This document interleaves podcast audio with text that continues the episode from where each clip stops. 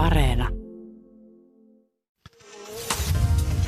Ylepuheessa Ruben Stiller. Yle Puhe. Suosittelen teille kaikille Aurora Rämön artikkelia. Tämä ei nyt ole ok viime viikon Suomen Kuvalehdessä. Siinä muun muassa kerrotaan, että jotkut teatterikorkeakoulun opiskelijat ovat ahdistuneet Shakespearein äh, Romeosta, Juliasta ja Hamletista. Ne edustavat äh, kuulemma raiskauskulttuuria ja opiskelijoita ää, ei pitäisi siis pakottaa lukemaan näitä kirjoja yksin kotona, koska ne ovat niin väkivaltaisia. Tässä lähetyksessä me kysymme, koska herkkyys menee hieman överiksi, ja ennen kaikkea me kysymme, mistä tämä uusi sensitiivisyys ja kenties oikea oppisuuskin, siis ideologinen oikea oppisuus oikein johtuu, Teatterityön professori Pauliina Hulkko analysoi ilmiötä. Ja tämän jälkeen, kuulkaa, puhumme huuhaasta.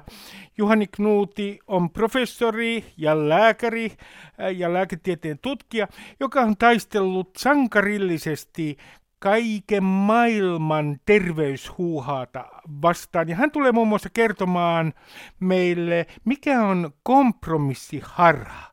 Teille kaikille tiedoksi, kultainen keskitie ei aina kuulkaa ole totuus. Ja lopuksi mm, asiaa ilmastonmuutoksesta. Ilmastonmuutospaneelin puheenjohtaja Markku Ollikainen, professori, saa käteensä taikasauvan ja hän saa muun muassa toivoa, mitkä ajatusvirheet ilmastonmuutoksen suhteen hän haluaisi korjata ja mihin ää, suureen kysymysmerkkiin hän haluaisi oikean vastauksen. Tervetuloa mukaan. Ylepuheessa Ruben Stiller. Yle Puhe. Osa yksi. Meidän on tietysti helppo nauraa ihmiselle, jota Shakespearein Romeo ja Julia ja Hamlet ahdistaa, mutta ehkä on vähän vaikeampaa sitten analysoida, mistä tässä ilmiössä on todella kysymys. Teatterityön professori Pauliina Hulkko. Professori Pauliina Hulkko, äh, musikaali tehtiin ja sä olit ohjaajana viime vuonna. Sehän on äh, Vietnamin sodanvastainen musikaali 60-luvun lopusta. Se on antirasistinen, se on hippimusikaali, mutta siellä syntyi tilanne, jossa, jossa biisi, jonka nimi oli Mutakuono, aiheutti ongelmia. Minkälainen tilanne syntyi? No, mä ensinnäkin sanon, että se on päällisin puolin ehkä antirasistinen. Se on toki hippimusikaali, mutta siinä on paljon muitakin tasoja ennen kaikkea, kun se on tehty, siitä on tehty suomennos 2000-luvulla. Mutta ää, mä tuun tähän vielä. Mutta tota, tilanne oli siis sellainen, että kun mä olin, mä olin itse saanut Hair-musikaalin käsikirjoituksen itselleni, niin mä tajusin, että se, että mä olin kuvitellut, että se on juuri tuollainen kuin, kuin itse kuvasit, niin mä tajusinkin, että matsku onkin jotain vähän muuta. Et siellä, on, siellä on biisejä, joissa ää, afroamerikkalaiset henkilöhahmot laulaa itsestään tai heistä lauletaan, niin kuin suomen kielellä just sanoilla mutakuono tai nekru. Ja, ja tota, se materiaali mulle, oli mulle itselle niin kuin kauhistus, kun mä tajusin, että meillä on valkoinen koko rooli, roolitus, valkoisia, enemmistä suomalaisia, kaikki esiintyjät – me tehdään se Tampereelle ja meillä ei ole mitään kontekstia sille ikään kuin avata niin kuin näitä ajankohtaisia kysymyksiä, jotka mm. toki koski rodullistamista tämän materiaalin kautta, jolloin mä vein sen materiaalin luettavaksi ensimmäisiin lukuharjoituksiin, jolloin me työpajastettiin. Ja sitten tota, mä sanoin, että me luetaan nyt materiaalia, jonka mä voisin kutsua appropriaatiomusikaaliksi, eli mä kulttuuriseksi omimiseksi. Kulttuuriseksi omimisen, omimisen musikaaliksi ja, ja mä niin kuin lähdin tällä liikkeelle. Se johtui siitä, että mä olin itse aika kauhuissani siitä, siitä tekstistä sen takia, että mä en, en niin kuin tiennyt, miten helvetissä, jos mä sanon näin, niin voidaan, tämä voidaan tehdä. Ää, ja tota, mä olin toivonut, että me oltaisiin voitu käyttää vuoden 69 suomennosta, jonka on Esko Elstelä tehnyt, tämä nykyinen suomennos on Markku Salon. Se Elstelän suomennos nimittäin sisälsi ikään kuin siihen ajankohtaan jotenkin sen sosiaalisen tilanteeseen ja jopa niin kuin tämmöiseen luokka, luokkatietoisuuteen viittauksia, ja se oli näyttämöllisesti aika oivaltava. Et mä olisin toivonut, että mä olisin voinut käyttää näitä eri suomennoksia ja tuoda esiin myös niin kuin sen, että miten musikaalissa on käsitelty näitä kysymyksiä, mutta tämä ei ollut ö, tekijänoikeussyistä mahdollista. Joten mä joudun käyttämään tätä uutta tekstiä, joka oli niin kuin ikään kuin suomennos englanninkielisestä teoksesta, joka, joka, jo, jo, jossa ei sitten tullut esiin näitä niin kuin, meitä tasoja ei tavallaan avaut, avautunut, ne ei avautunut ollenkaan. No, sitten mä vein sen opiskelijoille, he oli tietysti lukutapahtuman jälkeen varmaan aika hiljaa ja kauhistuneita ja toi esiin, että yök ja tai ei yök, vaan että tämä on, tämä on niin kuin vaikea materiaali, mutta sitten seuraavat harjoitukset, kun mentiin näyttämölle, ja sitten sanoin, että puhutaan sitä täällä, niin se herätti sitten ne voimakkaat reaktiot, ja ymmärrän tämän siis näyttelijä, joka ruumiillistaa, kokee, kun hän puhuu tekstiä, niin hän, muuttuu tietyllä tapaa sit, siksi myöskin, niin kuin, se on hänen tehtävänsä, niin, niin mä ymmärrän, että se näyttämöllä se tilanne on toinen, mutta siellä nousi sitten niin kuin sellainen, että me luettiin sitä ensin vuorotteelle, mä pyysin ihan sattumavarasti joku lukea aina jotakin, ja sitten päästiin tähän ekaan, ekaan niin kuin rodullistettuun ö, biisiin, niin sitten tota, siinä, siinä vähän aikaa joku luki, hän sanoi, että hän ei ole ok, ei voi lukea. Sitten itse asiassa, olisiko mies oletettu henkilö lähtenyt lukemaan, ja sitten siinä sitten hän luki ja suostui niin kuin lukemaan sen. Ja tästä tuli tietysti aika hankala tilanne, että, niin sitten joku sanoi, että ei, tää, nyt tämä ei, tota, ei käy. Ja sitten alkoi tulla näitä ahdistuksen ilmauksia. Ja tosiaan ei tämä nyt niin kuin tavatonta ole, mutta siinä tilanteessa mä sitten yritin purkaa sitä, kun siitä alkoi sitten tosiaan tulla jo itkuakin ja, ja semmoista ahdistusta, mistä tässä on kysymys, niin opiskelijat sanovat, että me ei voida, puh- me ei voida sanoa näitä sanoja, sieltä tuli tämmöisiä näkemyksiä, ja nyt mä muistelen, huom, minä muistelen mm. ohjaajana siitä tilanteesta, joka oli mulle oli hankala ja yllättävä, ja, ja, ja sai mut aika pois tolaltani, koska mä koin myöskin taiteilijana, että mä niin kuin, tulin riisutuksi semmoisessa tilanteessa, johon mä en ollut varautunut. Niin, tota, niin sitten sieltä tuli semmoinen, että me ei, me ei saada sanoa, me ei voida puhua, että me ei olla niin kuin rodullistettuja näyttö esiintyjiä, me ei saada käyttää näitä sanoja. Tämä oli yksi, ja sitten se, että tämmöisiä sanoja ei saa sanoa näyttämöllä.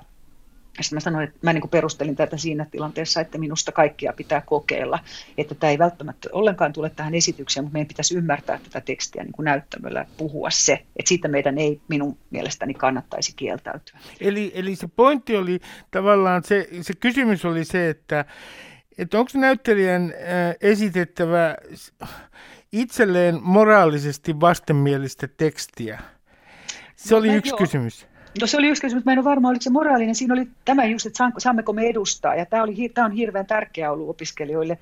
Tämä tietysti on tullut näistä laajoista kansainvälisistä keskusteluista, että saanko, kuka saa esittää ja ketä kuka mm-hmm. saa representoida ja, ja, ja, ja ketä. No siihen tuli vielä yksi aspekti, joka oli minusta kiinnostava, ja se oli se, että mulle yksi opiskelija sanoi, että, että sä pakot, sä, sä käytät valtaa meihin, kun sä, sä ohjaajana niin kuin pistät meidät puhumaan tätä. Ja se oli se yksi vääryys, ja tämä tietysti tuo yhden aspektin tähän, eli ylipäätään tämä niin kuin hierarkkinen tai, tai autoritäärinen tai, tai yli vallankäyttö. Ja sitten mä sanoin, onneksi mä hiffasin siinä kohtaa, mä sain sanoa, että mä sanoin, että joo, että mä oon professori ja mä oon tässä tilanteessa ohjaaja, että, että jos mä en käyttäisi tätä valtaa, niin silloin mä tekisin teitä kohtaan niin kuin väärin. Silloin mä, täällä olisi niin kuin terrorin tila. Että et, tämä on mun tehtäväni. Mulle on suorastaan esitetty tämä vaatimus vallan ja vastuun käyttämisestä tässä tilanteessa. Että totta, että minä pyydän teitä puhumaan näitä, mutta mä en pakota. Niin tämä oli sitten yksi, ja tässä kietoutui tosiaan kiinnostavalla tavalla niin kuin näitä eri, eri keskusteluja ja erilaisia vastuun ja vallan kysymyksiä, jotka, joita sitten opiskelijat ilmaisivat tällä, niin kuin, tällä epämääräisellä, epämääräisellä ahdistuksella. No kun äh, tässä Aurora Rämön Suomen Kuvalehden äh, mielestäni mainiossa jutussa on useita esimerkkejä siitä, mitä taidekouluissa nyt tapahtuu, kuinka äh, siellä on tällainen uusi aatteellisuus äh, vauhdissa. Esimerkki on muun muassa se, että teatterikorkeakoulussa niin valitettiin siitä, että joudutaan lukemaan yksin kotona Shakespearein Hamletia ja Romeo ja Julia, koska tämmöinen vaatimus on väkivaltainen. Minkä takia se on väkivaltainen? Sen takia, että teokset edustaa raiskauskulttuuria. Ja sitten on esimerkki niin ikään teatterikorkeakoulusta, jossa kolme elokuvaa, jotka oli sallittu alle 15-vuotiaille, niihin olisi pitänyt laittaa opiskelijoiden, joidenkin opiskelijoiden mielestä sisältövaroitus. Heitä ei oltu varoitettu tietynlaisesta sisällöstä, ja nämä todella oli sallittuja alle 15-vuotiaille. Niin mulle tulee nyt mieleen, että tämä amerikkalainen keskustelu on siirtynyt Suomeen ja siihen liittyy olennaisena osana se, että pitää luoda turvallisia tiloja oppilaitoksiin ja, ja tota, sitten on tällaisia triggereitä, jotka saattaa niin kun, aiheuttaa ihmisissä ahdistusta. Miten sä ajattelet tästä ajatuksesta, että on tällaisia triggereitä, jotka saattavat esimerkiksi taideopiskelijaa ahdistaa ja, ja pitää luoda sitten täysin turvallinen tila, jossa näitä triggereitä ei ole? No mä itse koen, että, että taiteen alue ei ole varsinaisesti turvan alue. Pedagogiikan alue kyllä, kyllä yliopisto-opiskelu pitää olla turvallista. Ja, ja tietenkin sitten onhan, onhan opiskelijoita, meissä on kaikissa niitä, joilla on aidosti traumaattisia taustoja. Mm-hmm. Eli siellä on aidosti asioita, jotka nousevat pintaan toistuvasti ja jotka häiritsevät esimerkiksi opiskelua. Ja, ja mä koen, että tämä on, nämä on kaksi eri asiaa. Eli meillä, meidän niin kuin normaalissa keskustelussa jokainen ottaa itse vastuun siitä, mikä hänessä herää, mikä hänessä herättää ja mikä hänessä saa aikaan kenties voimakkaita tuntemuksia, joita voitaisiin vaikka Kaisu Mälkki tutkijaa kasvatustieteilijää laidatakseni kutsua reunatuntemuksiksi. Eli jokin, joka saa minussa aikaan niin voimakkaan reaktion, että se tuntuu, tai vastenmielisen, tai semmoisen reaktion, jota mä en haluaisi ottaa vastaan. Tämä on minusta osa opiskelua. Mutta sitten taas tietysti, että sitten kun on traumatisoituneita opiskelijoita, niin heidän kanssaan edetään hyvin varovaisesti. Ja heitä ohjataan sitten ihan toisenlaiseen, toistenlaista apua hakemaan. Eli se ei ole niin kuin pedagogiikan asia sitten, vaan silloin pyritään niin kuin toimimaan yhteistyössä asiantuntijoiden kanssa ja, ja pikkuhiljaa ikään kuin he, he, heidänkin kykyänsä ottaa vastaan semmoisia vaikeita ja heissä kenties ylitsepääsemättömiä tuntemuksia herättäviä asioita, niin se on sitten pedagogiikan tehtävä, ikään kuin taidepedagogiikan myös, taiteilijapedagogiikan, kyetä si- siinä e-, etenemään, mutta nämä on kaksi täysin eri asiaa. No, kun teistä on nimenomaan mielenkiintoista tämä, että kun nämä triggerit, jotka saattavat siis aiheuttaa traumoja, ja joiden takia pitää olla täysin turvallisia tiloja, niin tämä sana triggeri tulee itse asiassa posttraumaattisesta oireyhtymästä, jolloin tietyt triggerit voivat traumamuiston uudelleen aktivoida. Toisin sanoen ne tulevat psykiatriasta, koko tämä triggerin alkuperäinen käsite – niin minusta tuntuu nyt siltä, että, että jos puhutaan näistä triggereistä, jotka saattavat sitten ahdistaa esimerkiksi taideopiskelijaa ja jolla ei ole erityistä traumatausta, niin tässähän, tässähän tapahtuu tämmöinen traumojen täydellinen banalisoituminen.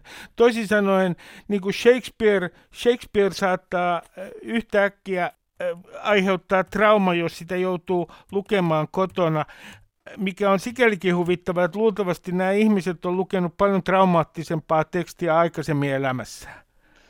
Joo, mutta sitä ei ole antanut heille yliopistoinstituutio. Ja tässä, tässä tulee tämä toinen puoli, että, että se yliopisto, yliopistoon nyt heijastetaan ehkä jotain. Ja tämä musta psykologisointi, psykiatrian, kenties patologisointikin tässä näiden asioiden niin kuin sekoittuminen on, on vähän kuvaavaa.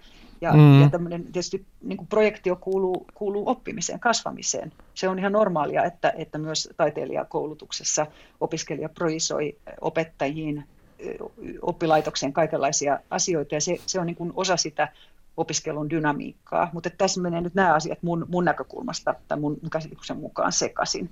Eli, e, eli Hetkinen, a, Pauliina, anteeksi, mä tarkennan vielä. Tuo on mielenkiintoista. Kun puhut projektioista, niin on ymmärrettävää, että nuorilla ihmisillä, ja tämä on tietenkin holhoavaa puhetta, nyt sitä puhuu, mutta on aika ymmärrettävää, että, että moni on ahdistunut uransa takia, esimerkiksi taidealoilla, näkymät ei ole mitenkään erityisen valoiset, sitten on ilmastonmuutos ja niin edelleen ja niin edelleen. Onko nyt niin, että tavallaan kun puututaan tällaisiin yksittäisiin asioihin, ja esimerkiksi sanotaan, että Shakespeare – saattaa aiheuttaa mulle kotona trauma ja on väkivaltaista vaatia, että joutuu lukemaan raiskauskulttuuria edustavaa teosta, niin itse asiassa kysymys saattaa olla siitä, että kun on niin paljon vapaana liikkuvaa ahdistusta, niin sitten se projisoidaan johonkin tällaiseen, kuten Shakespeareen. Tämä on, tämä on paljon mahdollista. Ja Shakespeare, sit siinä menee sekaisin se, että Shakespearea toki voi arvostella ja voi ajatella, että, että, että meillä voisi olla vaihtoehtoistakin kirjallisuutta luettavana, mutta Shakespeare on klassikko ja se on eittämättä sitä, jota jokaisen taite, esittävien taiteiden opiskelijan, teatterialan opiskelijan, täytyy, joka, jota sen täytyy, hänen täytyy lukea ja tuntea. Mutta että näin se nyt on, niin kuin, niin kuin sanoit mun näkökulmasta. Mä ymmärsin Suomen Kuvalehden jutusta niin, että, että, että sä olet käynyt läpi omien sanojen mukaan postmodernin keskustelun myllyn ja on jo olemassa jonkinlainen ikään kuin ero tähän nuorempaan sukupolveen. Mikä tämä ero sun mielestä on näkökulmassa? No mun sukupolvelle ja tärkeää on ollut äärimmäinen vapaus.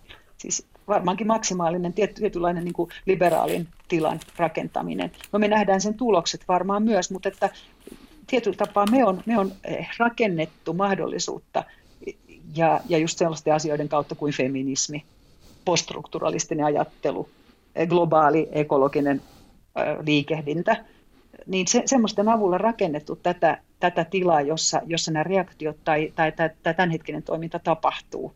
Ja se on se, on niin kuin se ero. Mutta tietty tämmöinen niin kuin vapauttaminen, ehkä identiteettipolitiikasta irrottautuminen on ollut myös hirveän olennaista si- siinä ajassa, missä mä, mä opiskelin ja mä toimin. Ja nyt tämä on identiteettipolitiikkaa. Mitä suurimmassa no, määrin? No, no monilta osin kyllä, mutta, mutta tässä menee kyllä minun näkökulmasta sekaisin tosi moni asia. Se, mistä me puhutaan tämä, niin ei ole yksi ilmiö. Mm. Mutta se, pahimmillaan se, ne asiat kietoutuu niin, että, että että niihin jää kiinni myös sellainen ihminen, joka ehkä ei, ei haluaisi tai ei, ei, ei tiedä oikein enää, mi, miten olla. Et se on se mun, mun mielestä ongelmallista nyt tämänhetkisessä tilanteessa, josta, josta me ollaan varmaan menossa eteenpäin. Niin, siellä on yksi äh, Suomen Kuvalehden Aurora jutussa, yksi äh, opiskelija sanoi, että on kaksi legitiimiä aihetta teatterikorkeakoulussa ja muu on sitten niin kuin pinnallista, mitä ilmastonmuutos ja vähemmistöjen oikeudet.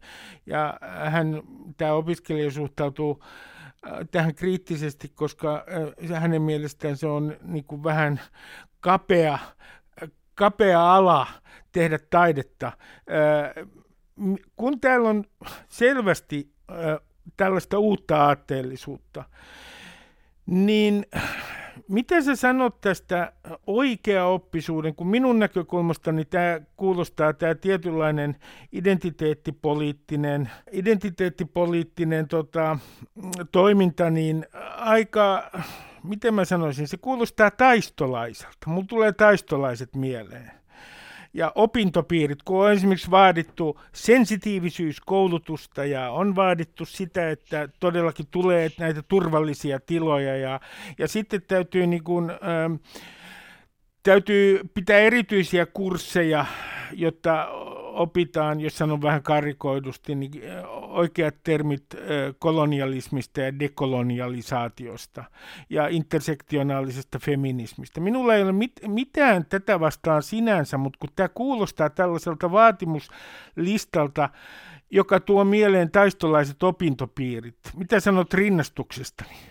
No, et ole ensimmäinen sitä esittämässä ja totta kai me etsitään niin kuin, historiallisia linjoja aina, kun me ruvetaan pohtimaan nykyisiä ilmiöitä. Mutta tota, mä sanoisin, että tässä on kyllä paljon, paljon eroja myös. Kenties nuo asiat, mistä itse, itse mainitsit, niin tuova esiin sen niin kuin hiukan karrikoiden. Mutta, mutta kysymys on kuitenkin, mä näkisin, taustallahan on ihan aito, aito pyrkimys muuttamaan mm-hmm. sortavia, epätasa-arvoisia, epäyhdenvertaisia rakenteita – toimintamalleja, jotka liittyy siihen ihan esimerkiksi teatterin, teatterin äh, tekstikaanoniin, tekijöiden äh, miessukupuolen niin kuin vahvaan edustukseen tekijyydessä, äh, siihen, ketä, ketä, ketkä pääsevät näyttämöille näyttelemään, ketkä saavat esiintyä, keitä esitetään, minkälaisia storeja meillä on. Että kyllä ne on ihan, ne on ihan aitoja, musta aitoja havaintoja. Ja toinen, mikä on ihan aito, on, on tämä kokemus, tietynlainen uudenlainen herkkyys jota, jota nuorissa ihmisissä on. He haluaa vuorovaikutteisempaa yhdessäoloa, kuuntelevaa kanssakäymistä, pedagogiikkaa, joka, jo, jossa valta, valta on läpinäkyvämpää tai, se, tai sitä käytetään vähintäänkin niin kuin perustellusti. Mutta sitten tähän sekoittuu toisaalta myös sellainen varmaan juuri tällainen äh, tietynlainen keskiluokkaisuudenkin kriisi, elämäntavan kriisi, tietenkin ilmastokatastrofi, joka, joka on olosuhde, jota on hyvin vaikea niin kuin käsitellä ja hyvin vaikea kokemuksellisesti purkaa. Prekaari, prekaarit tulevaisuuden kuva, taiteen merkityksellisyyden väheneminen. Ja, ja siinä suhteessa niin kuin, nämä asiat varmaan menee sekaisin. Ne, ne yhdistyvät niin kuin kokemukselliset asiat ja ikään kuin tällaiset poliittisiksi vähintäänkin mielletyt, koska mä välillä ajattelen, että tämä ei ole tavallaan hirveän poliittista tämä toiminta tai tämä, tämä, niin kuin nämä pyrkimykset. Niin, niin niin nämä menee niin kuin, niin kuin sekaisin. Et itse olen myöskin siinä vapaassa sukupolvessa niin, niin ollut omassa työssäni koko ajan taistelemassa siis ensi, myös tämmöistä logosentrismiä, patriarkaalisia tota, esitysmuotoja mun mielestä niin kuin vastaan. Että tavallaan samat, samantyyppinen e, kielenkäyttö on ollut itselläni ja ollut hyvin tärkeää, että naisia saadaan näyttämöille, että näyttämöillä ei ole tietynlaisia hmm. draama, konfliktivetosia draamoja. Näistä mä oon kirjoittanutkin, niin, niin tota, et ei, ei me niin kuin sillä olla menty ihan, ihan metsään, mutta että tällä hetkellä että meillä toimii toisenlainen niin kuin globaali merkitystalous, jossa, jossa mä luulen, että ainakaan kaikki ihmiset, jotka on kovasti näissä keskusteluissa sisällä, niin he eivät ehkä huomaa, että heissä vaikuttaa kauhean paljon muita asioita kuin, kuin se, niin kuin se, se äh, oma, oma niin kuin oikeudentunto tai tarve toimia. Eli, eli me, me, he elävät, me eletään kaikki nyt sellaisessa valtavassa niin kuin merkityskapitalismissa. Tarkoitan siis koko tätä niin kuin internet ja, ja sosiaalisen median myös niin kuin, ö, ö, tietynlaista tiedon vaikuttamista ja tiedoksi, ainakin tiedoksi niin kuin nimetty, miellettyjä asioiden vaikutusta meihin. Tämä on, nämä on minusta niin kaikki sekaisin tässä nyt. Pauliina Hulkko, kiitoksia haastattelusta. Kiitos. Ylepuheessa Ruben Stiller. Ylepuhe. Osa kaksi. Niin, nyt asia kuulkaa huuhaasta ää, ja kompromissiharhasta. Professori Juhani Knuuti taistelee huuhaata vastaan. Professori Juhani Knuuti, voitko kertoa tähän heti alkuun esimerkkejä sellaisesta vaarallisesta öö, huuhaasta, joka uhkaa terveyttä, ihmisten terveyttä ja joka on nyt ollut viime aikoina muodissa? No tällä hetkellähän tietysti on yleisimmät ongelmat liittyy nimenomaan tähän koronaepidemiaan ja sitten selvästi alkaa nousta myöskin rokotuksiin liittyvä tällainen niin kuin virheellisten terveysväitteiden levittäminen, joka, joka on tyypillinen tämmöisessä tilanteessa, missä ihmisillä on paljon epävarmuutta ja pelkoja. Ja, ja sitten se saattaa kääntyä juuri tällä tavalla, että haetaan sellaisia, niin kuin kyseenalaisetaan asiantuntijoiden viestiä ja haetaan yksinkertaisia ratkaisuja semmoisessa pelottavassa ja monimutkaisissa tilanteissa. Mikä on Laajemmin... esimerkiksi koronan suhteen tällainen esimerkki äh, äh, huuhaopeista, joita nyt on levitetty Suomessa? No silloin kun tämä epidemia alkoi, niin oli aika paljon erinäköisiä ravintolisia vitamiineja, joilla kerrottiin olevan jonkinlainen lähinnä taikavaikutus tähän koronaan. Nythän viime aikoina on ne väitteet liittynyt enemmän siihen, että kiistetään taudin vaarallisuus tai väitetään, että peräti epidemiaa ei ole olemassakaan ja, ja tuota, itse epidemia aiheutuu pelkästään siitä, että testataan ihmisiä ja näin edelleen. Ja sitten toinen ääripää on ihan, että kielletään koko ilmiön olemassaolo ja väitetään sen olevan tämmöinen kansainvälinen salaliitto. Joo, näitä salaliittoteorioita on ollut, äh, ollut liikkeellä. Mä otan yhden esimerkin. Viime perjantaina muistaakseni Maria Nurdinia haastateltiin perjantai-ohjelmassa. Ja hän on nyt muun muassa esittänyt, että mieli, mieltä voidaan kontrolloida tämmöisellä, tämmöisillä harjoituksilla, mielikuvaharjoituksilla niin, että stressitaso saadaan alas ja silloin immunijärjestelmä vahvistuu. Toisin sanoen mielen avulla voidaan vaikuttaa stressitasoon ja silloin immunijärjestelmä vahvistuu. Mitä sinä sanot äh, Nordinin opeista? Hän on saanut äh, turvallisuus- ja kemikaalivirastolta aikaisemmin yhdestä kurssistaan sadan tonnin uhkasakon, koska sitä markkinointiin väärin, ja sitten hän joutui muuttamaan tätä kurssin markkinointia, ja kurssi sai jatkaa. Nyt häntä haastateltiin Ylellä sitten viime viikolla. Joo, tämähän on aika tyypillinen ajan ilmiö, eli kuvitellaan, että jollain tämmöisillä niin self-help-tyyppisillä harjoituksilla tai niin voitaisiin niin oikeasti vaikuttaa sairauksiin. Ja tota, tässä menee sekaisin kaksi asiaa, eli, eli kritiikkihän ei ole kohdistunut esimerkiksi hänen tapauksessaan itse niihin mielikuvaharjoituksiin, koska kyllähän mielikuvaharjoituksilla voidaan vaikuttaa semmoisenkin asiaan kuin stressiin tai, tai hyvinvointiin tai kokemuksia, joihinkin oireisiinkin ehkä. Mutta sitten taas, että mielikuvaharjoitukset eivät ole hoito mihinkään sairauteen. Ja, ja tämä kritiikki nimenomaan tässä kohdistunut näihin sairausväitteisiin tai terveysväitteisiin, jotka liittyvät erinäköisiin sairauksiin. Ja nämä on tietysti ihan selvästi perättömiä väitteitä, joilla todennäköisesti tarkoitus on houkutella ihmisiä siis ostamaan tällainen kaupallinen kurssi. No pitäisikö sun mielestä tällaisten täysin epätieteellisten vaihtoehtohoitojen markkinoijia oikeastaan haastatella televisiossa? Koska heitähän sitten haastatellaan kenties kriittisesti, mutta silloin meille tulee tällainen, jos sinne kutsutaan sinne studioon, joissain tilanteissa voidaan kutsua myös sitten perinteisen lääketieteen edustajia. Silloinhan meille tulee tällainen false balance-tilanne, jossa niinku on lääketieteen edustaja ja sitten näiden vaihtoehtohoitojen edustaja ikään kuin esitetään aivan samanarvoisina asiantuntijoina. Juuri, tämähän on se tasapuolisuusharha. Mutta tota, aika harvoin tai vähemmän on nykyään ollut mun mielestä mediassa tätä tasapuolisuusharhaa. Eli siellä ei ole ollut tällä tavalla kadun kaveria, joka on eri mieltä kuin tiede tai asiantuntijat, ja sitten ne on ikään kuin pantu vertaisiksi keskustelemaan asiasta. Toisella on tietoa, toisella ei ole. Mutta ota, tässä on, tällä on sellainen epäsuora vaikutus meihin kaikkiin, koska on olemassa sellainen harha kuin kompromissiharha. Ja sehän tarkoittaa sitä, että jos meillä on kaksi kantaa, niin me luonnollisesti aina ajatellaan, että se totuus olisi niiden kahden kannan välissä. Ja silloin odotetaan se mahdollisuus, että toinen on väärässä ja toinen on oikeassa. Eli ja te... pro... niin. Eh, Juhani Knuusi, tämä on erittäin mielenkiintoinen juttu. Toisin sanoen, meillä on, meillä on helposti näissä asioissa jonkinlainen kultaisen keskitien harha.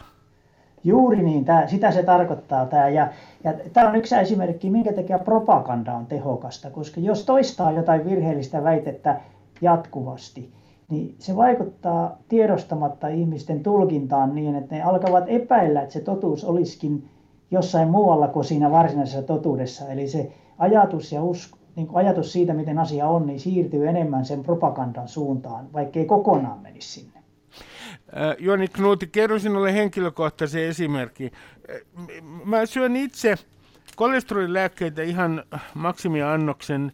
Lääkäri on määrännyt sydänjuttujen takia. Ja sitten mä menin ihan kiinnostuksesta katsomaan äh, sivuja, joissa kritisoidaan näitä kolesterolilääkkeitä. No mähän tajusin, niin hy- tölmöön sentään ole, että mä tajusin heti, että tämähän on, tämähän on ihan hirveätä huuhaata tämä, tämä näiden lääkkeiden kritisointia. Näillä sivuilla oli tiettyjä tyypillisiä piirteitä. Siellä on tämä lääketehtaiden salaliitto, joka on yksi osa tätä. Ja sitten siellä korostetaan kaikkia negatiivisia vaikutuksia, mitä kolesterolilääkkeillä oikeastaan on. Ja minusta alkoi tuntua siltä, että tämä on ihan uskonnollinen ilmiö. Onko sinun mielestäsi tässä, kun puhutaan näistä salaliitoista, että suuri lääketeollisuus on jossain salaliitossa ja, ja, ja ne eivät välitä lääkkeiden sivuvaikutuksista ja nämä on vain lääketehtaiden markkinointia, niin onko tässä myös jotain vähän niin kuin uskonnollisia piirteitä tässä ilmiössä, tässä tämmöisessä kritiikissä? No kyllä tämä sillä tavalla varmaan voi ajatella, että siinä on tällaisiakin piirteitä, koska sehän ei perustu rationaaliseen ajatteluun lainkaan. Että jos miettii vaikka salaliittoja, niin, niin tässähän on se, että kyllähän salaliittoja oikeastikin on ja niitä on paljastunut. Mutta sitten kun ottaa huomioon, että tällainen salaliitto, mistä nyt säkin puhuit, niin kuinka paljon ihmisiä maailmanlaajuisesti siihen pitäisi niin kuin sitoutua ja miksi he sitoutuisivat, mikä hyöty heille tulisi, että, että sadat miljoonat terveydenhuollon ammattilaiset lähtis niin teollisuuden ja viranomaisten kanssa salaliitossa haluamaan ihmisille jotain pahaa ja syöttämään jotain myrkkyjä.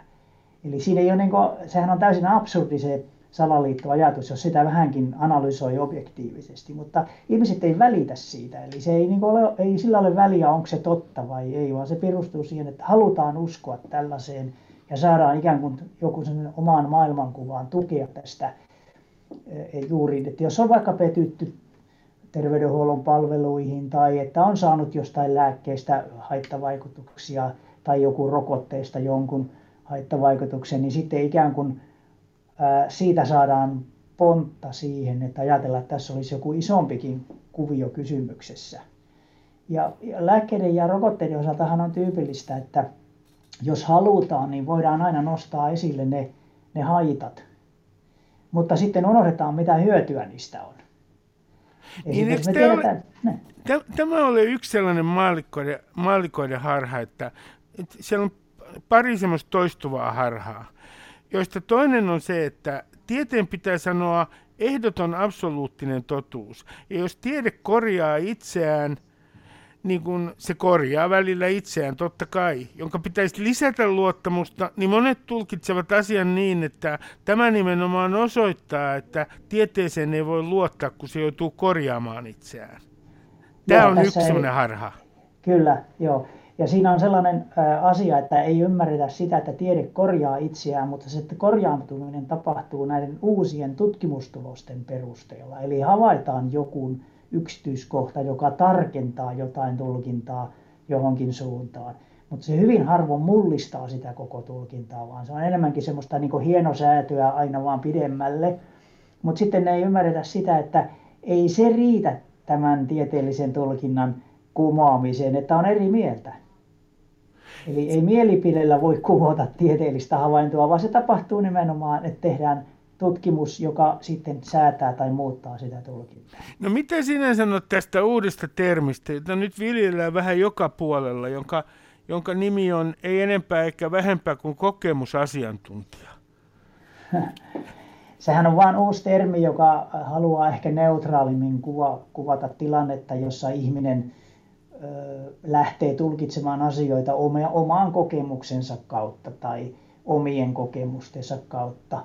Ja, ja tällä hetkellä vaan niin kun on aika helppo ryhtyä tällaiseksi asiantuntijaksi. Ja jos kokemusasiantuntija esiintyy paljon mediassa, niin häntä aletaan pitää myöskin asiantuntijana pikkuhiljaa. Eli häntä pyydetään kantaa asioihin, josta hänellä ei ole minkäänlaista koulutusta eikä laajempaa tietoa, vaan kun on tarpeeksi paljon mediassa esillä, niin saa jonkunlaisen gurun leiman itseensä. Ja sitten helposti myöskin toimittajat ajattelevat, että tällä ihmisellä olisi jotakin niin kuin asiaa, asiaan liittyvää osaamista tai tietoa.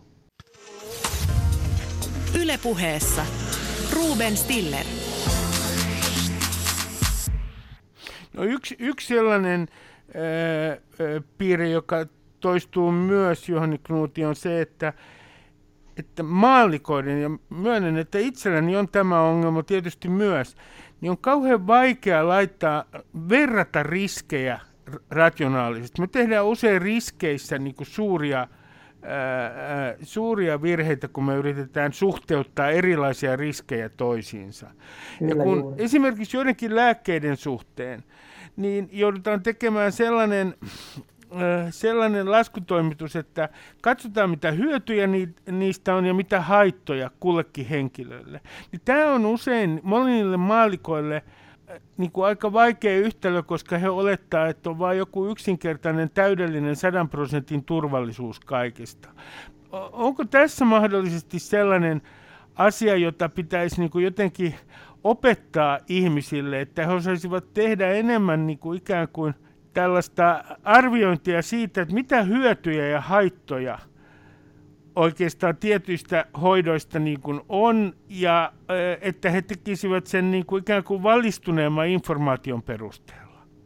No, tämä on juuri yksi tämmöinen ydinongelma on tämän niin kuin hyödyn ja haitan välinen niin kuin suhde, mitä niin kuin lääketieteessä pidetään juuri se niin kuin kaikista tärkeimpänä asiana, jossa arvioidaan, että kun me annetaan hoitoa, niin siitä pitää olla tutkitusti enemmän hyötyä kuin haittaa. Ja otetaan hyvän esimerkin, aspiriini. Jokainen tietää, mikä on aspiriini, ja me tiedämme, että sitä käytetään esimerkiksi valtimotautipotilailla mm. tämän veren, veritulpan estoon.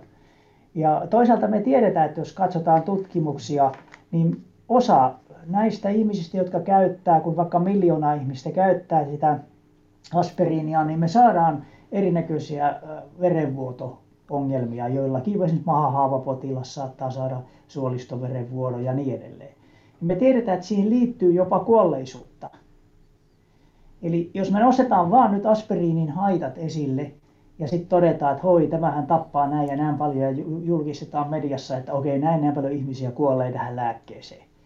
Ja unohdetaan, että samaan aikaan se esimerkiksi pelastaa kolme kertaa enemmän ihmisiä kuolemalta vaikka sydänkohtauksen osalta. Aivan. Niin silloin, silloin se balanssi muuttuu aivan erilaiseksi. Mutta tietenkin on selvää, että se ihminen, jolle se haittavaikutus tulee, niin se on hänelle 100 prosenttia. Hänhän sai sen ongelman ja silloin se ongelma konkretisoituu.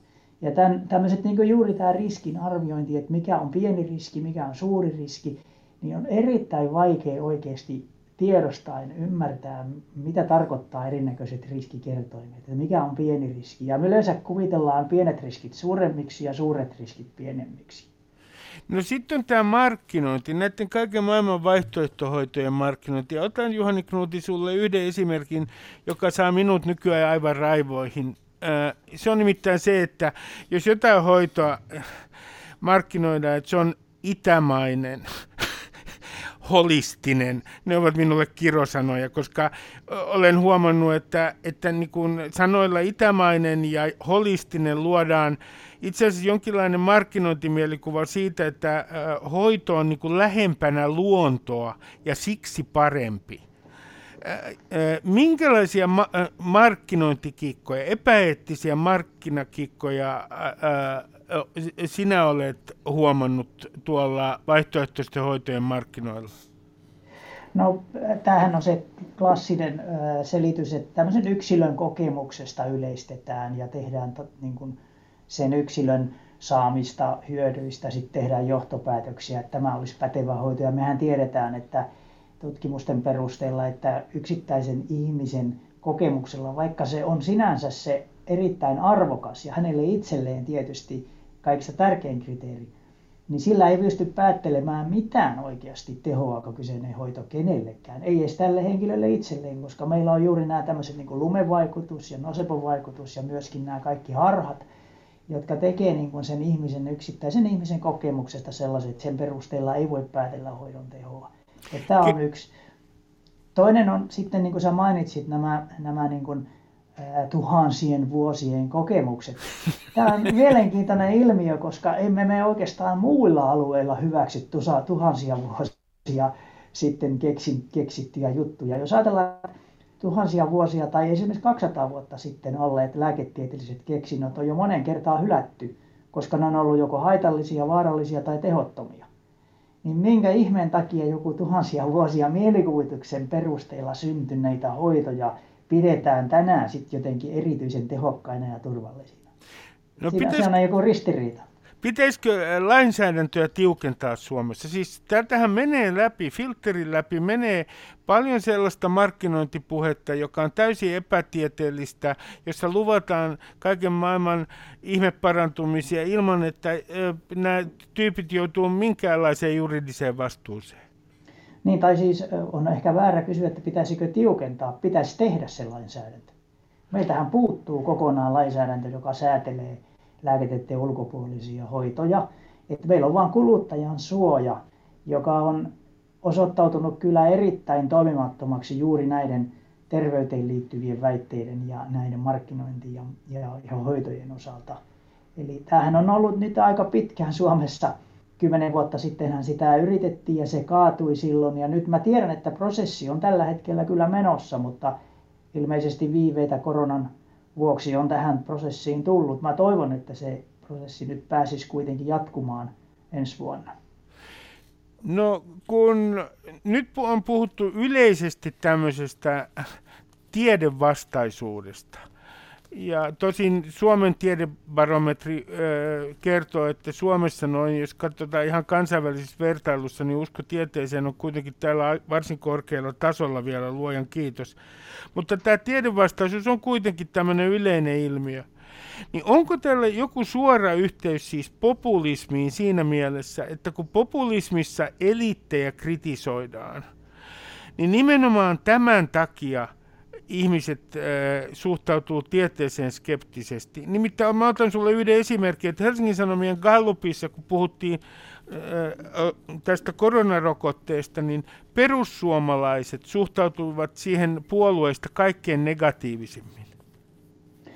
Kyllä, mulla on samanlainen kokemus, että näillä tämmöisellä niin populismilla ja, ja, ja sitten tällaista niin tieteen auktoriteettien niin vastustamisella tai kyseenalaistamisella. Että kyllä niillä jonkinlainen yhteys selvästi on. Juuri kuvasit tämmöisen yhden esimerkin näistä. Ja se näkyy myöskin Yhdysvalloissa hyvin selvästi. Eli, eli ei koske pelkästään terveydenhuoltoa tai mitä tahansa. Ilmasto esimerkiksi on yksi hyvä esimerkki, jossa ikään kuin tietyllä tavalla ajatellaan, että faktoilla ei ole sinänsä väliä, vaan että vastustetaan tai kyseenalaistetaan niin kuin asiantuntijuus ja auktoriteetit. Ja se on jonkunlaista herravihaa, tai miten se nyt voisi vois kuvata, eli, eli niin kuin kapinaa jollain tavalla.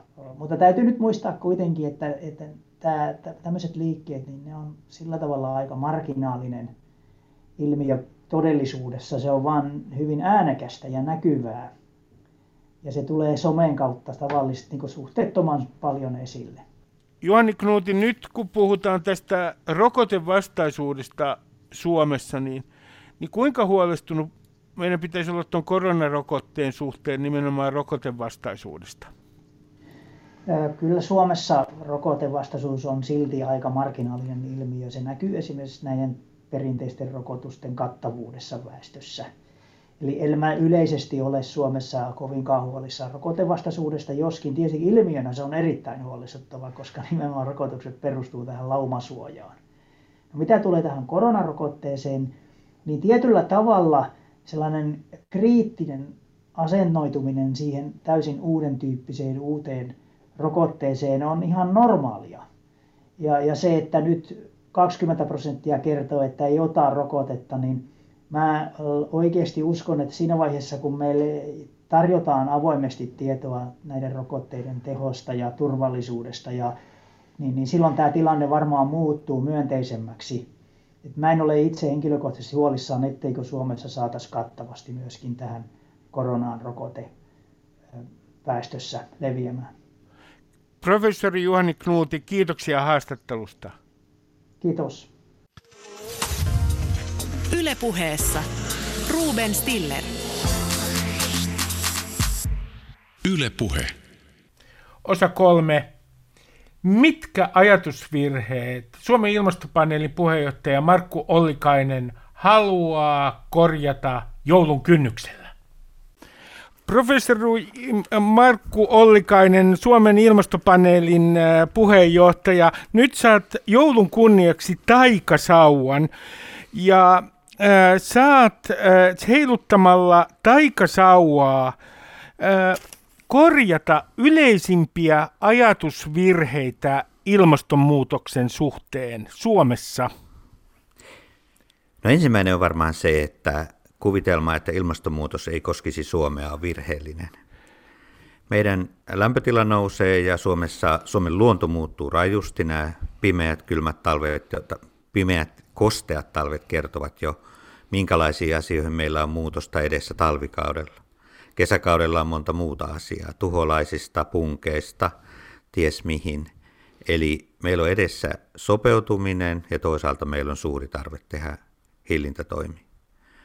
Toinen tyyppi virhe, jota poliitikotkin harrastaa, on ajatus, että ilmastopolitiikka kasvattaisi vain kustannuksia. Asia itse asiassa tällä hetkellä on jo päinvastoin.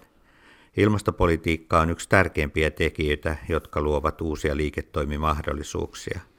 Suomella tai Euroopalla myös on mahdollisuus parantaa omaa kilpailukykyä maailman mitassa tekemällä niitä ratkaisuja, joilla me irtaannutaan kokonaan fossiilista polttoaineista tai sitten prosessiperäisistä päästöistä. Suomalainen per, perusvirhe liittyy sitten hiilinieluihin.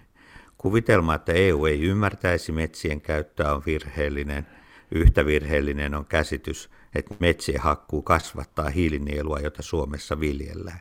Meillä on aika paljon opeteltavaa siinä, mitä hiilinielut ja maankäyttösektorin maaperäpäästöt ja nielut tarkoittavat.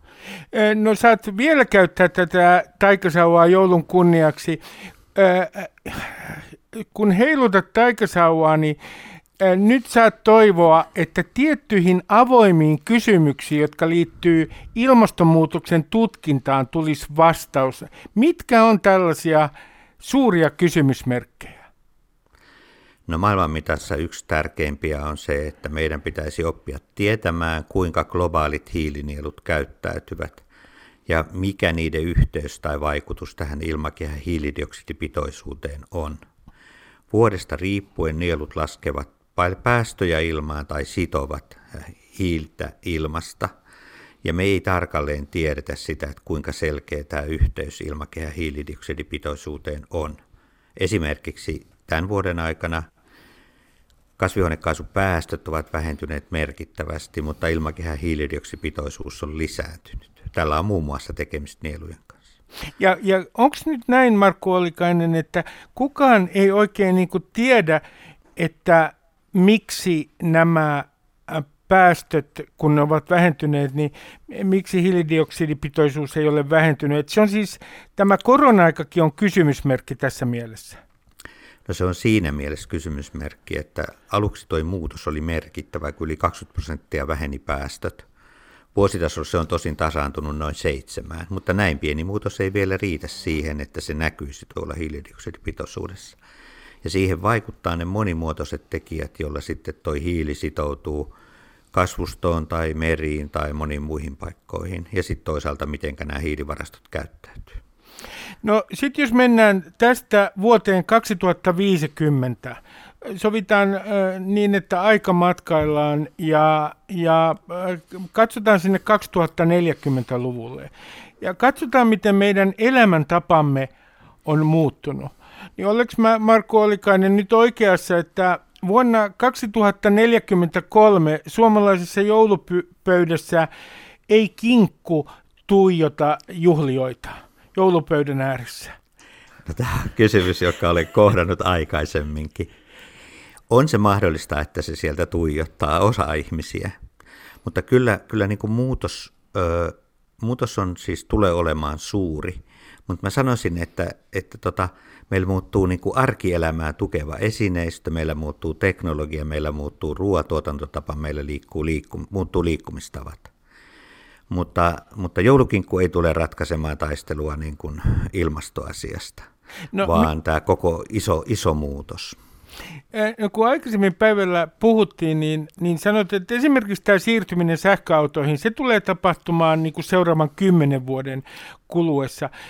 Mink, millä tavalla tämä, minkälaisena näet tämän ää, liikennesysteemin vuonna 2050? Niin tässä on nyt monta askelta.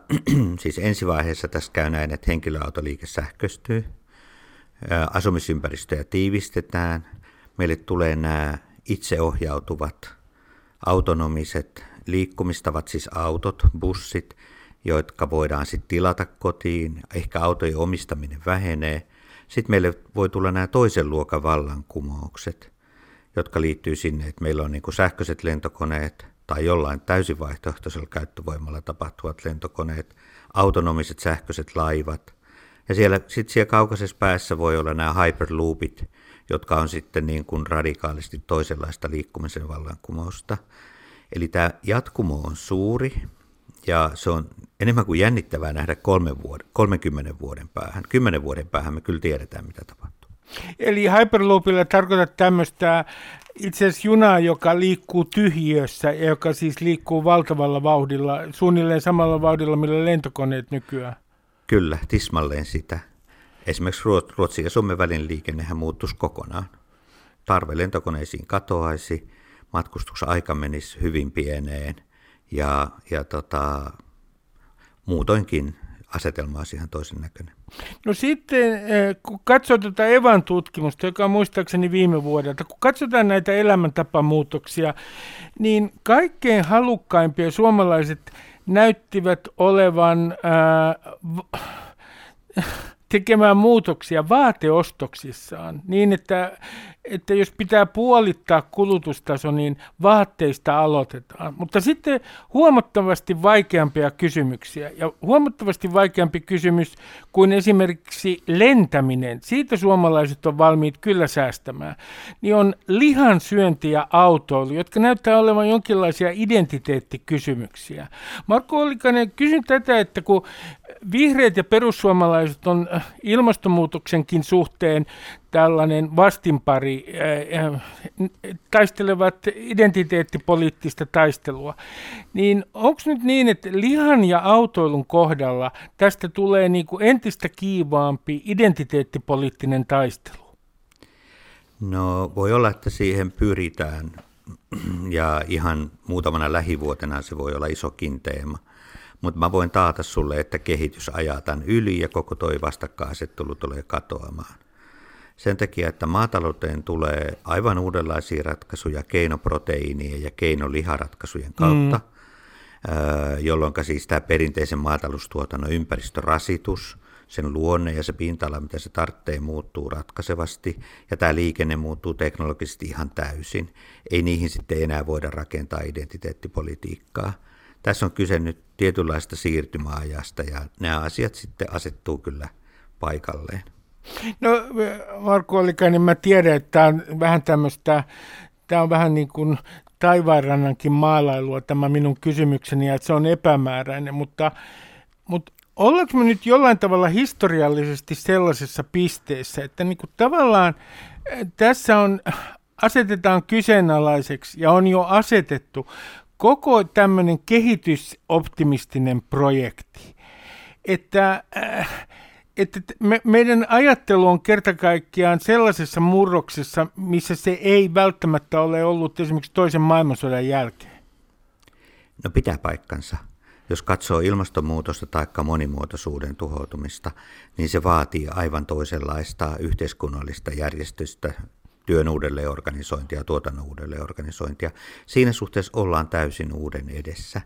Toisaalta siitä tiedetään monta asiaa. Meillä on aika selkeä käsitys siitä, että mihin suuntaan ainakin ilmaston osalta täytyy mennä. Monimuotoisuuden osalta asia on olennaisesti monimutkaisempi. Mutta kyllä, meillä on, on edessä suuri muutos ja sitä suurta muutosta kyllä sitten myös on tietyiltä osin ihan yhteiskuntarakenteitakin tai yhteiskuntasuunnittelussa ollaan selvästi niitä askeleita ottamassa. Kun sanoit tuossa aikaisemmin, että, että, että, että ikään kuin tätä meidän asumista tapamme pitää muuttaa, niin sitten tuo on aina tämä kysymys, että kumpi on parempi systeemi, se, että Suomi on tarpeeksi harvaan asuttu vai se, että me pakkaudumme yhä enemmän näihin kasvukeskuksiin. Niin onko ilmastonmuutostutkimuksessa ihan yksisuuntainen ja, ja selkeä vastaus tähän kysymykseen? No ei ainakaan niin, että mä osaisin sitä sanoa, mutta yleisesti ottaen kehitys vie kohti kaupungistumista ja silloin kun on suuria massoja tai suuria ratkaisuja, niin sen pitäisi kyllä mahdollistaa tämän uuden teknologian paremman käyttöönoton ja joutusamman sisäänajon. Et näkyyhän se nyt vaikkapa tuossa, että liikenteen päästöjen vähentämisessä niin kuin nimenomaan kaupunkitasolla voidaan ensimmäisenä saada aikaiseksi puhtaat ratkaisut. Samoin kuin kaukolämmön avulla päästään, kun nyt ponnistetaan hitusen fiksummin, päästään niin kuin irti kokonaan fossiilista polttoaineesta. No sitten sä uskot, äh, olen huomannut Markku, äh, äh, tietynlaiseen vapaaehtoisuuteen. Äh, yksi ehdotus, jonka huomasin haastattelustasi, niin oli se, että että esimerkiksi autoilijat voisivat tankkauksen yhteydessä maksaa tämmöisen vapaaehtoisen lisämaksun, siis korvata sen, että he tuottavat saasteita. Ja se olisi vapaaehtoista, mutta mun vastaväite tähän on, ja tämä on tietysti ää, ää, maalikon typerä vastaväite, että vapaaehtoisuudella ei saavuteta mitään, sen pitäisi olla pakko, ja haittavero on tässä suhteessa paljon parempi vaihtoehto. Maalikon, maalikon vastaväite hyväksytään. Siis lähtökohtaisesti me tarvitaan politiikkaa, joka rankaisee aina hiilidioksidipäästöistä. Mutta sitten kun me katsotaan, että kuinka hitaasti meidän toiminta on tähän saakka, siis niin kuin päästöjen vähentäminen edennyt, ja mehän maksetaan nyt esimerkiksi jo merkittäviä tota CO2-veroja polttoaineissa. Siitä huolimatta ihmiset tarvitsee kanavia, jotka on järkeviä ja aidosti päästöjä vähentäviä tilanteisiin, jossa ne voivat myös itse edistää muutoksia. Eli tällaiset keinot on pakollisen politiikan päälle, ikään kuin bonusta tai lisätoimia sitten päästövähennysten tehostamiseksi. No kun Markku Olikainen, minä en tiedä yritänkö tässä nyt väkisin jouluksi saada optimismia ilmaan, mutta kysyn siitä huolimatta, sanoisinko ruotsalaisen tapaan, että mitä hyviä uutisia on ilmastonmuutoksen suhteen? No siis ilmastonmuutospolitiikan osaltahan on tullut loistavia uutisia. USA palaa takaisin Pariisin ilmastosopimukseen. Kaikki suuret maat, Kiina mukaan lukien, on nyt antaneet sitoumuksia ilmastoneutraalisuuden saavuttamiseksi vuoteen 2050 tai 2060. Sellaisia askeleita ei kymmenen vuotta sitten voinut kuvitellakaan, että olisi tullut. Sitten jos mä katson näitä teknologisia ratkaisuja, niin täältä on tulossa ihan käsittämätön määrä sellaisia asioita, jotka uudistaa – uudistaa meidän niin kuin, tätä tuotannollista järjestelmää. Sanotaanko vaikka viimeisimpänä juuri nämä. Singaporessa tulee nyt tämä keinoliha käyttöön, siis ihan kaupallisesti. Meillä on tulossa nämä Power to X-ratkaisut, eli vetytalous lähestyy tuolta toiselta puolelta ja monta muuta tällaista asiaa. Mutta huonona puolena on tietysti se, että ilmakehän hiilidioksidipitoisuus lisää, niin kuin kasvaa koko ajan. Markku Ollikainen, kiitoksia paljon haastattelusta ja oikein hyvää joulua. No niin, sitä samaa sinulle ja kaikille kuulijoille. Ylepuheessa Ruben Stiller. Ylepuhe. Ja lopuksi joulun perinteinen uhriutuminen te vietätte siellä sitä joulua, teillä on paljon lahjoja ja teillä on ne jouluvalot. Mutta entäs me juutalaiset? Kuulkaa, meillähän on tämä Hanuka ja silloin sytytään vähän kynttilöitä ja mm, sitten saadaan lahjaksi korkeintaan jotkut sukat tai yksittäinen lahja. Äh, helppohan teidän on siinä, kuulkaa, äh, elää, kun te saatte niitä lahjoja paljon. Ja kaiken lisäksi, mikä on kaikkein ironisinta, niin nämähän äh, lahjat tulevat sen takia, että vietetään juutalaisen syntymäpäivän juhlia, jotka te olette kulttuurillisesti omineet. Ja mitä meille jää? Meille juutalaisilla ei ole edes jouluvaloja. Miettikääpä tätä, kuulkaa, tänä jouluna ja toivotan teille oikein katkerasti hyvää joulua. Kyllä meillä on vaikeita. Ylepuheessa Ruben Stiller. Ylepuhe.